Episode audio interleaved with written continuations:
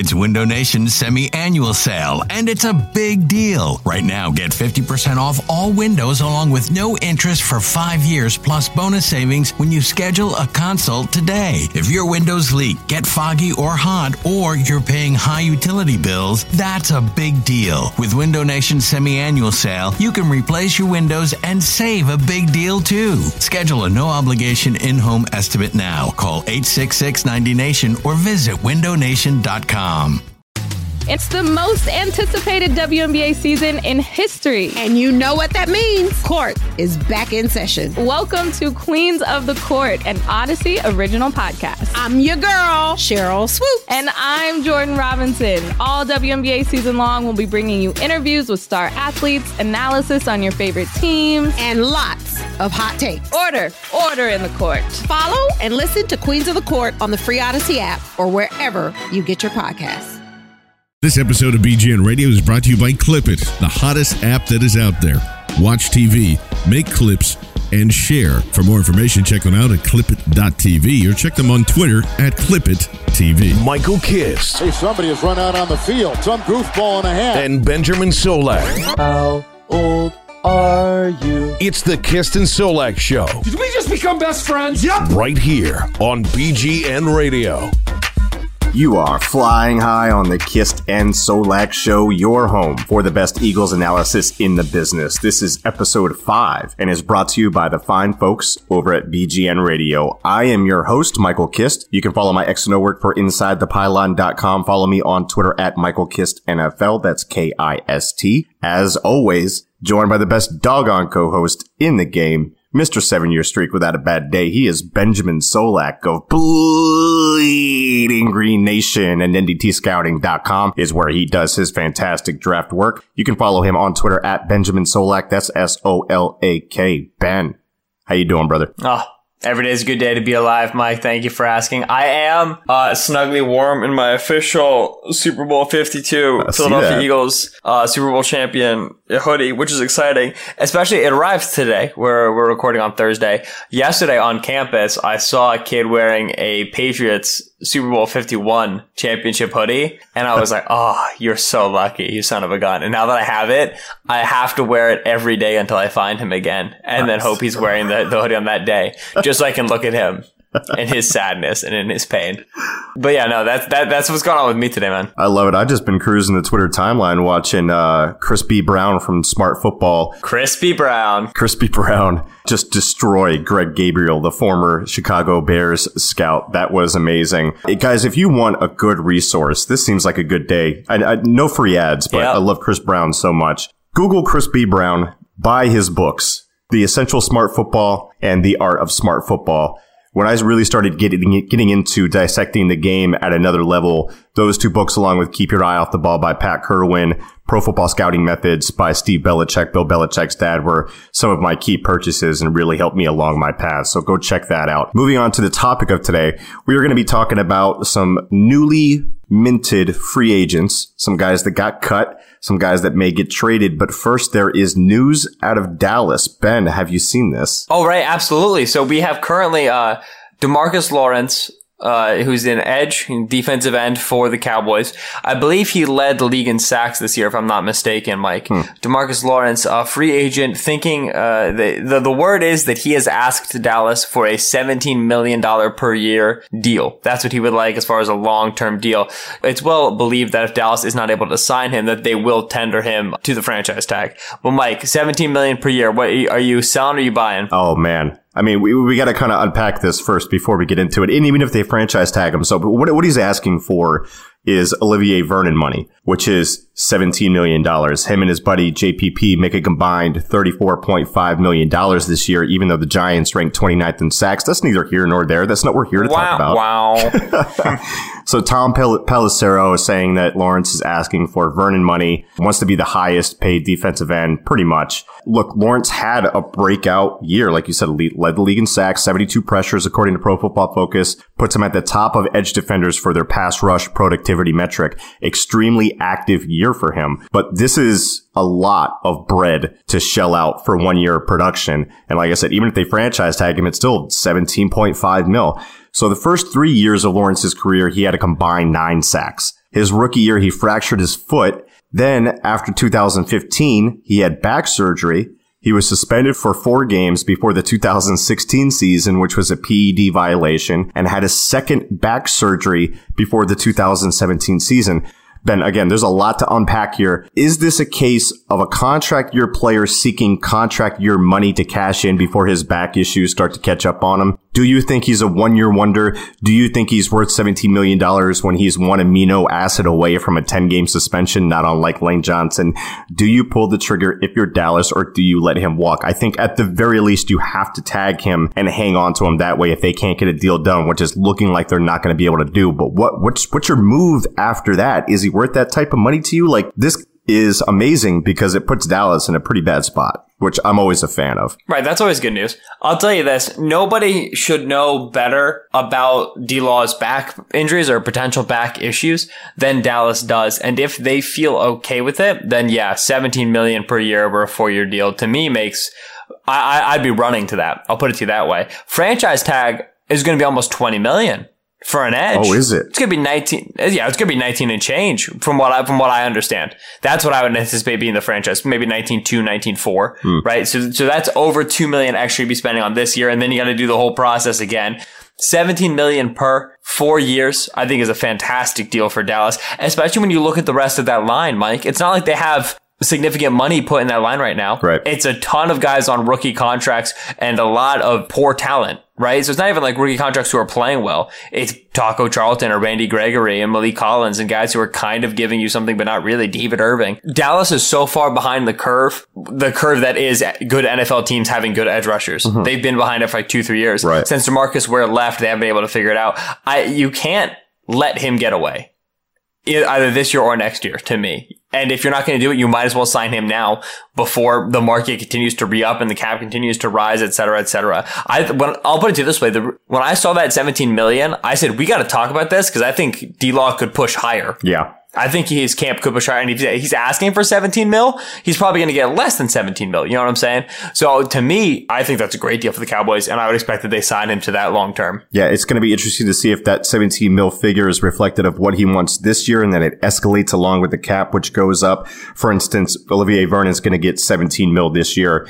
It bumps up to 19.5 mil in his next year of his contract, 19.5 mil Right. the year after that. So that, that's part of it. Personally, I, I think for the type of production that he got this year, if he can replicate that, then yes, that's a fantastic deal for them. He was one of the most disruptive guys in the league for me. And like you said, with the back issues, the Cowboys are going to know more about that, but it is concerning that he's had two back surgeries and back injuries, man. Those are a killer in the NFL for a guy that's got to bend and take on all that contact and uncoil his hips all the time. It, it's just, what if he takes an amino acid and he's out 10 games? Now you're spending $17 million on a guy you can't even, you can't even play. And that's one more away from What's Philadelphia's contract with Lane Johnson again, right? How much is Philly playing Lane right now? About 12 million this year, 13 million next year. He could be gone for two years at a suspension. But there's a contingency in that contract. Do you think Dallas would try to put a contingency? Oh, that's a good point. Yeah. So they may have to put that contingency in there as well. And maybe that would kind of make the deal better for them as far as paying him that kind of money. So that, that's a good point too. Right. All right. So how do we, how do we feel? We buying or selling? I'm buying, I'm buying quick and I'm buying hard at 17 million. If it's at 17 million, I think I'm buying with you too, despite all those issues. Cause like you said, they haven't been able to fix until last year their pass rushing issues. Lawrence is an answer. Uh, they invested in Taco Charlton on his rookie deal. They don't have a whole lot of money tied up in that position. Like I said, you look at teams like New York, they have a lot more money tied up in that position, not getting nearly the type, that type of production. It's a premium position. We'll say this all the time, but quarterback, offensive tackle, and edge rusher, the three most important positions in the NFL. I fully ascribe to the theory that you want people that either throw from or affect seven yards behind the line of scrimmage where the ball is being passed. So I'm with you there. It's, it's, it's a big time. Mm-hmm. You know, you, you can spend bread in that position. Speaking of spending bread, some teams saved some bread this year. Some newly minted free agents. The first one that I saw was Tampa Bay running back Doug Martin. The Buccaneers saved $6.75 million with zero dead money. Makes a ton of sense for them. Needing a clear starter at running back, even still, it makes sense for them. I mean, the guy got benched for Peyton Barber and was hashtag not good this year. His career's been up and down lately. It's been so far on the downside lately. I don't think there would be any interest from the Eagles, even though he'd probably come up cheap and try to bet on himself on a one year contract, prove it type of deal. And he adds to a free agency list that could possibly include names like Le'Veon Bell. Carlos Hyde's Right. going to be out there. Dion Lewis is going to be out there. Jerick McKinnon's going to be out there, who I think, I don't think we've seen the best of him yet either. Guys like Isaiah Crowell. Do you have any interest in Martin or any of the guys on that list if running back? Which I know you don't think is a need for the Eagles, but let's Right. just say, would any of them be a fit? Yeah, so you remember that one time where I was like, the Eagles shouldn't add a running back in free agency? Oh boy. You could, okay, I'll put it this way. Martin does kind of interest me, right? And, and it's very important to know, I don't think Philadelphia should try to intra uh, for a, a running back in free agency. That should not be a priority. I'll say it again. I'll probably say it a thousand times before the season kicks off. The Eagles have four running backs under rookie contracts and they get good production out of two of them. That's great.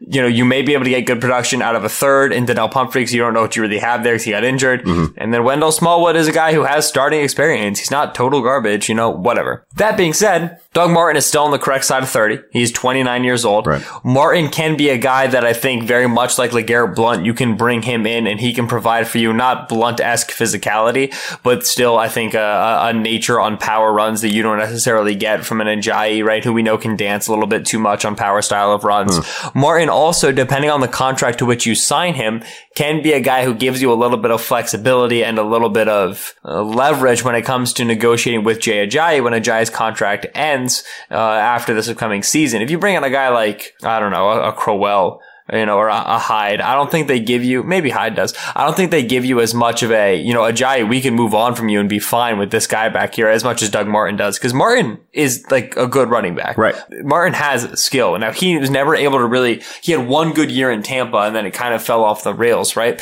So maybe I'm kicking the tires on him. If I am, it's a one, maybe two year deal, a one year deal with a second year option. And it's incredibly cheap because I do not have money to be putting into the running back position right now. But I will say that, yeah, before the season, you know, before this past season, when I was looking at potential guys who could hit the market for running backs because Philadelphia needed one, Martin was the guy who I said, okay, he's probably going to be out of Tampa. And he interests me. Then, of course, the Eagles trade for Ajayi. That changes things. I've always liked Martin. I think there's something you can uncover there. Philadelphia wants to kick the tires, it better be cheap, and I'm down. Two names that I'm looking at in this list that interest me from a zone running perspective Alfred Morris, Terrence West. Terrence West, I'm not a big fan of, but I do think he excels a lot more in zone running schemes. I watched him over the sunny for the uh, summer for the scouting academy. I liked him better on outside of zone running plays. Any interest in those two guys?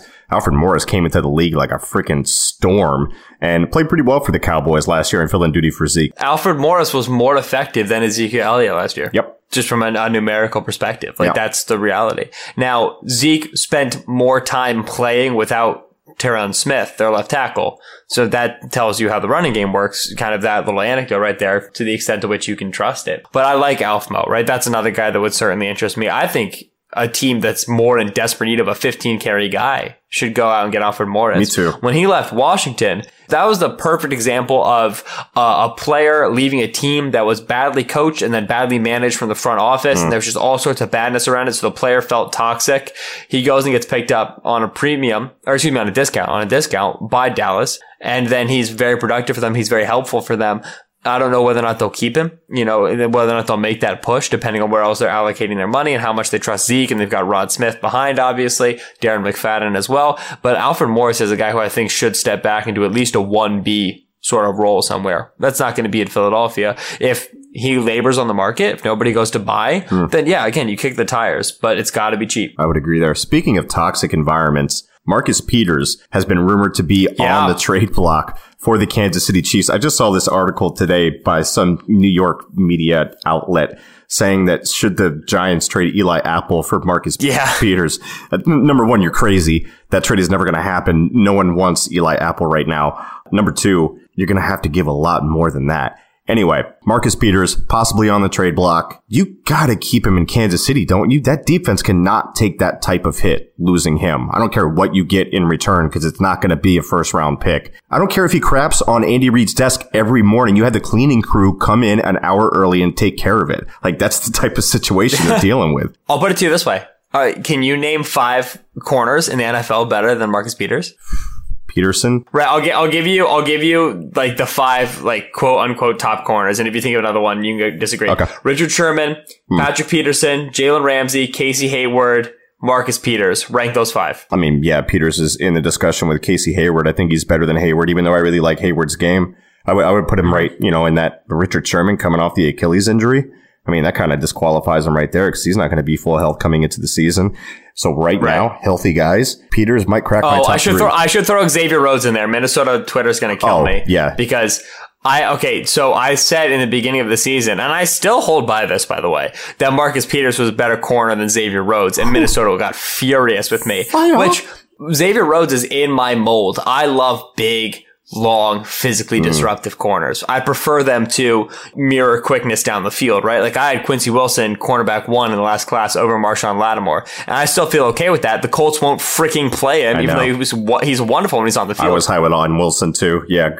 I'll, I'll tell you this. For me, you know, those rankings, Patrick Peterson's going to be number one. I have Casey Hayward probably number two. And then to me, Marcus Peters is number three, above a guy like Jalen Ramsey and above a Richard Sherman. Marcus Peters, I think, has the best instinct of any corner in the NFL. Hmm. And I talk about this with corner evaluation a lot. Corner is the one position where we evaluate you on your ability to not make bad plays or how infrequently you make bad plays. Almost every other position, we want how many times you make a good play. Hmm. We're, we're, we're interested in your highlights. Whereas for corners, if you if you pay attention and and you're kind of in the in the community, like like I, I like to think that I am, you know, working draft full time, you notice that the way people talk about corner play isn't look at this amazing play, look at this, look at that. Sometimes it's a highlight reel interception, but usually it's look at their ability to avoid bad plays. Look at how they avoid messing up, right? Marcus Peters is never going to be good from that metric because he's an incredibly aggressive risk taker. Another guy who wouldn't be good by that metric is like Asante Samuel. Hmm. Who was like a perennial Pro Bowler. Right. But if you measure him in that way, he's not going to be good because he makes mistakes and he's aggressive. Marcus Peters is instinctual. He loves to play with his eyes in the backfield. It's absolutely going to burn him at times. That being said, he makes plays that no other corner in the NFL makes. He is a playmaking generator. And I'll tell you, Mike, one interception in a in game script, in game flow, like expected value return Changes is worth like lot. 150 yards. Yeah. And that's a random number. It's arbitrary. I don't know. Maybe it's 89. Whatever. It's worth like a, I, I will gladly give up four 10 yard completions if you're going to get me a pick that nobody else is going to get, right? Because that's a game changing play. So that's why I really love Marcus Peters. If Kansas City feels like they can move on from him because Kendall Fuller is now in the They don't even technically play the same position. Kendall Fuller's a slot guy. Peters is going to play on the outside, and they have no other outside quarterback. It's crazy. It's crazy Right, to like me. they, their outside corner, like CP2, was a huge problem. Like when Yeah. Kansas City got really bad in the back half of the season when they were really struggling, the biggest issue was communication in the secondary because they could not lock down who their second corner was. Now they want to get rid of the first corner. what? Right? I it would have to be an unworldly offer for me to unload Marcus Peters. End of story. 100% agree on that. No matter where you rank him, Marcus Peters is a darn good cornerback. He's a playmaker. You just don't let guys like that walk. Speaking of letting guys walk, I am hitting the transitions hard today, Ben. Yeah, dude, three for three on speaking of. So the Bears cleared $8 million or declined the $8 million option on guard Josh Sitton. And really outside of the Panthers, Andrew Norwell, he is going to be the most sought after free agent guard in this pool. I studied the Bears offense during the season to get a look at what they had uh, when they were going to play the Eagles. And I'll tell you, pass protection, zone runs, Sitton flashed big time. Really solid player. Uh, unfortunately comes at too big of a price tag for Philadelphia. Just wouldn't make sense with Wisniewski under contract for two more years, but Brandon Brooks on the other side, plus Sitton's 31, so it's not like we'd be getting younger at the position either. He's the type of scheme fit you look for, though, if we're talking about the types of players that would fit what Philadelphia does. Chicago ran a bit more zone than the Eagles with either inside or outside zone. 72% of their rushing attempts came from inside or outside zone. The Eagles ran it 57% of the time, which is right in line with league average, but the Eagles ran traps more than any other team in the league too and averaged a pretty robust 7.3 yards per carry using those traps and whams. There's just so much variety in our running attack, Ben. Uh, but they are primarily a zone team. Anyway, I digress. I just wanted to talk about how awesome the Eagles running game was uh, because it was so doggone good. Did I mention that they led the league in yards after contact and missed tackles for us, Ben? This running attack. Which is amazing because you have such a good offensive line, and then your running backs are the best in the league after they eventually get hit. You do, they it's not as if one aspect of the Russian game is is both, and it's amazing. Yeah, it's incredible. Variety, blocking, making guys miss. Ben, getting back on topic here, offensive guard seems like a luxury if they're looking for an upgrade, but I don't think Chance Warmack is on the roster next year. Who knows Seumalo's future? But if he has one, it's definitely inside. And while I have a lot of faith in Stoutland, I still feel like this is something that we could attack for depth either in free agency or with a cheap guy or on the draft on day three. What say you? Sitting interesting. I think that Sitton declined by Chicago. I, I, would imagine Chicago is trying to get younger. Yeah. Right? Because to me, Sitton is a starter yep. in this league. To me, Sitton is a starting left guard. and there one. are currently teams. Yeah, there are currently teams who do not, who, who need a starting left guard. Philadelphia is not one of them, right? And Sitton is a guy that absolutely could be effective in Philadelphia's scheme. I would have to imagine, yeah, it would require at least Warmack being cut, which Warmack right now, contract wise, a little bit under 2 million of a cap hit. Dead cap would be a little bit under a million, 875k. So you're, you're saving 60% of the contract to kill 40% of it. It's point. not a great, it's not a great ratio. And then you would also be implying that you're massively improving over a guy like Stefen Wisniewski, right. which I don't think that you are necessarily. So no, I don't think, I don't foresee Sitton making it to Philadelphia. That being said, Sitton, wonderful in, in, in Green Bay. And Green Bay is in desperate need of interior offensive line. To me, Sitton heading back to Green Bay makes complete sense. Mm. Obviously, you got to be careful. I believe Sitton's 32. Is that how old that he is? You know, and you got to, you have to watch out for these older offensive linemen who hit the market but you would imagine Green Bay is very familiar with his medicals and you would imagine they're very familiar with him as a person. And so you can bring him in. I think that'd be a friendly negotiation. I would expect him to go to Green Bay. To me, that makes too much sense. But yeah, Sin's a good player. Yeah, he's an excellent player. He really popped on film for me when I watched him. So we'll, we'll see. And uh, let's take a quick look at some of maybe, maybe, the other guards that we could be talking about here in free agency. Norwell's too much. Uh, Richburg's too much. Mewhort, Kline, Fusco, Sullivan, Slauson, Spencer. These names don't excite me whatsoever. I don't know about you. I'd rather grab a guard like a Skylar Phillips later in the draft if, if I'm the Eagles. Said that Idaho State kid? Yeah. Yeah, yeah, yeah. Day three in the draft would be the place to be as far as depth goes. Would you, quick question, would you agree with that? Oh, 100%. I think the only way Philadelphia adds guard sort of a player is if Warmack gets cut. I'm very down with if Philadelphia is able to recoup some day two picks and they have a little bit more mo- uh, a little bit more room. Jason Kelce's getting old and Jason Kelce runs this place. Obviously after that speech, he runs this place. But even before then, I mean, he, again, like, you know, we, we saw it every week making blocks that human beings don't make, that centers do not make. Incredible mobility. And so it would cost a pretty penny, but you could see Philadelphia going to acquire the the Jason Kelce of the future to go ahead and get a center moving forward because Kelce's getting old and he's getting expensive. I don't think they'll move off him anytime soon, but that's something that's got to be on Philadelphia's radar for the next couple years. That's the only way I see them going interior offensive line. What, what about this? Let me throw this scenario out there. We'll, we'll tie it in with the Hit draft. So the other day I asked you about edge rusher. If one of the edge rushers fell, who would you run to the podium for? You said Harold Landry from Boston College. I completely agree with that. I love Landry. What if somebody like a Billy Price or a James Daniels, who I, th- I think both of them fit in his own scheme. I think Price has a better transition to guard in him than Daniels does. But what if Billy Price from Ohio State or James Daniels falls to the Eagles at 32? Are you running to the podium for either of those guys? With the current picks that Philadelphia has, no, because that's too much of a luxury yeah. to me. You know what right. I'm saying? I mean, Billy Price and, and, and James Daniels is my center three, but he's still a very good player. Frank Ragnow is my center number two, but that's a power scheme sort of a player. Ragnow right. could probably survive in his own situation out of Arkansas, this kid. Uh, but he's an exceptional talent. I love him in a power scheme. I love Frank Ragnow. But Billy Price is my center number one. He might end up being a top 15 player for me, Mike. Mm. I was watching him a little bit today against Wisconsin in the Big Ten championship game. Jiminy Christmas. there's he's not bad at anything. Like right. like this is the classic sort of interior offensive line guy who started at a premier university for four years and he's just not bad at anything. Mm. He's just good to great at almost every facet and it's annoying and amazing, right? But to me, you would need to Philadelphia would need to definitely have day two picks behind that 32 overall to justify spending it on, on a luxury like yeah. that. You know what I'm saying? Yeah, I 100% agree with that. We'll, we'll see what the future holds as far as our picks go, but that, those are some interesting names to me and they, they fit what we do. Okay. Two more cuts before we get out of here and they're from the linebacker position. And you know that we Good. may need linebacker at the very least may need depth. The Houston Texans cut linebacker Brian Cushing This is a no-brainer cut. Dude can't stay healthy, can't stay off the gas, allegedly. He's torn multiple ligaments. Uh, hasn't been nearly as effective on the field in the past few years when he's been on it. This is the type of guy I'd rather stay away from. Chicago Bears cut Jerrell Freeman. The cut for the Bears saves 3.5 mil. He's an interesting one for me. On the field, the guy is excellent. I love his game. He's the complete package type of guy. Great in coverage, great against the run, but he's coming off a torn pec and a nasty concussion uh, a concussion that he says has given him memory loss, which is a huge concern not only for the team looking to sign him, but also just for Freeman as a person in the real world. Then you have to factor in his two league violations for PEDs. The last one was for 10 games. Two of those games would have to be served in the beginning of the 2018 season. So you're already missing out on some production there.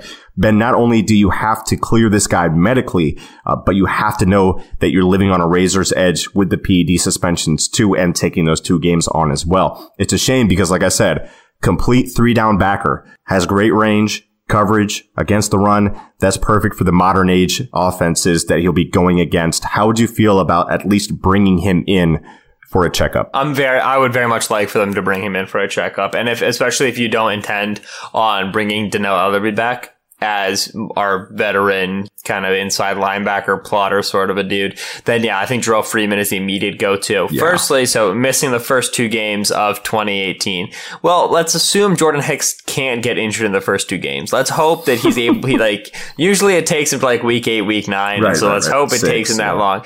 And so we don't got to worry about that as much. Freeman is a guy who I think he is a natural inside linebacker, but I think you could play him at Will or Sam in a pinch. It's less than ideal, but I think you could get him off of those lines just because he is, like you said, excellent range. He's a great mover. And so you're at a point where you bring him in. He's your, your, your middle linebacking depth. Obviously you want that to be a guy like Joe Walker, but I think Freeman is an instant upgrade over Walker. And you know your linebacking core is, is uh, a little touch and go. It's a little, you know, uh, oft injured for Jordan mm-hmm. Hicks.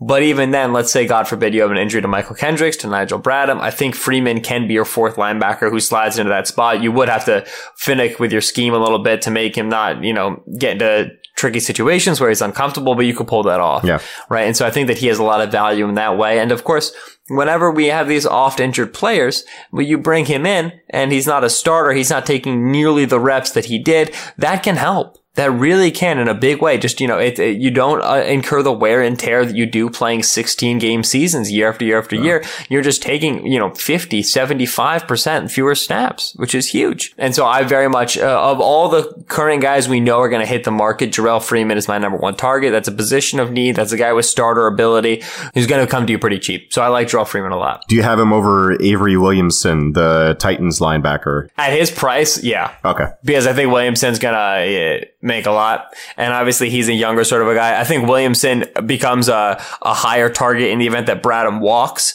but in the event that Bradham remains, then yeah, Jerrell Freeman is the guy you're looking at. What about NaVorro Bowman? You feel like kicking the tires on him? Oakland, right? Yeah, yeah. NaVorro kind of reminds me of when Philadelphia brought in DeMeco Ryans. Right. Right? A very athletically limited sort of a guy, but he would give you huge intangibles just in a leadership perspective. Mm. And then, uh, you know, savvy, great production. The thing with that to me is Philadelphia does not nearly need the defensive leadership that they once did.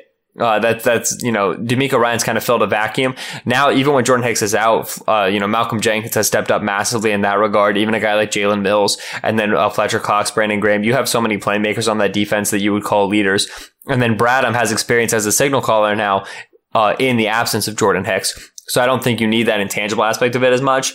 And then Bowman, Freeman is kind of old and kind of banged up. Bar- Bowman is like very old and has been banged up. You know what I mean? Yeah. And so I love NaVorro Bowman as a player. I think he had an incredible career. If he were to spend some time in Eagle uniform, that'd be fun. Hmm. But I would definitely look at Freeman long and hard before I turn to a guy like Bowman. Yeah, NaVorro, this is my plea to you, man. Come get yourself a ring in Philadelphia. Come uh, be around a bunch of yeah. great, a bunch of great human beings like we have on this defense. That'd be uh, that would that would be cool. Ben, all right. I think we went through all the cuts from this week, some of the major news as well. Do we have anything else for the gentle gentle listeners. Uh, howdy, gentle listeners. I think didn't the Eagles also sign a defensive tackle? Some uh, like they brought in a guy off futures, whatever.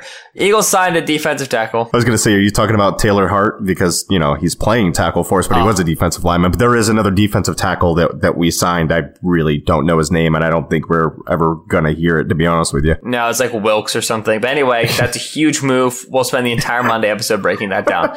No, uh, this has been the Kist and Solak show. I am Benjamin Solak on Twitter at Benjamin Solak. That's S O L A K. That's when Michael Kist on Twitter at Michael Kist NFL. That's K I S T. Uh, We do appreciate appreciate you listening so much here to episode five. Uh, next week we are prepping for the combine, Mike. It begins on Friday, March second. So you are getting a full week, Monday, Wednesday, Friday of combine episodes.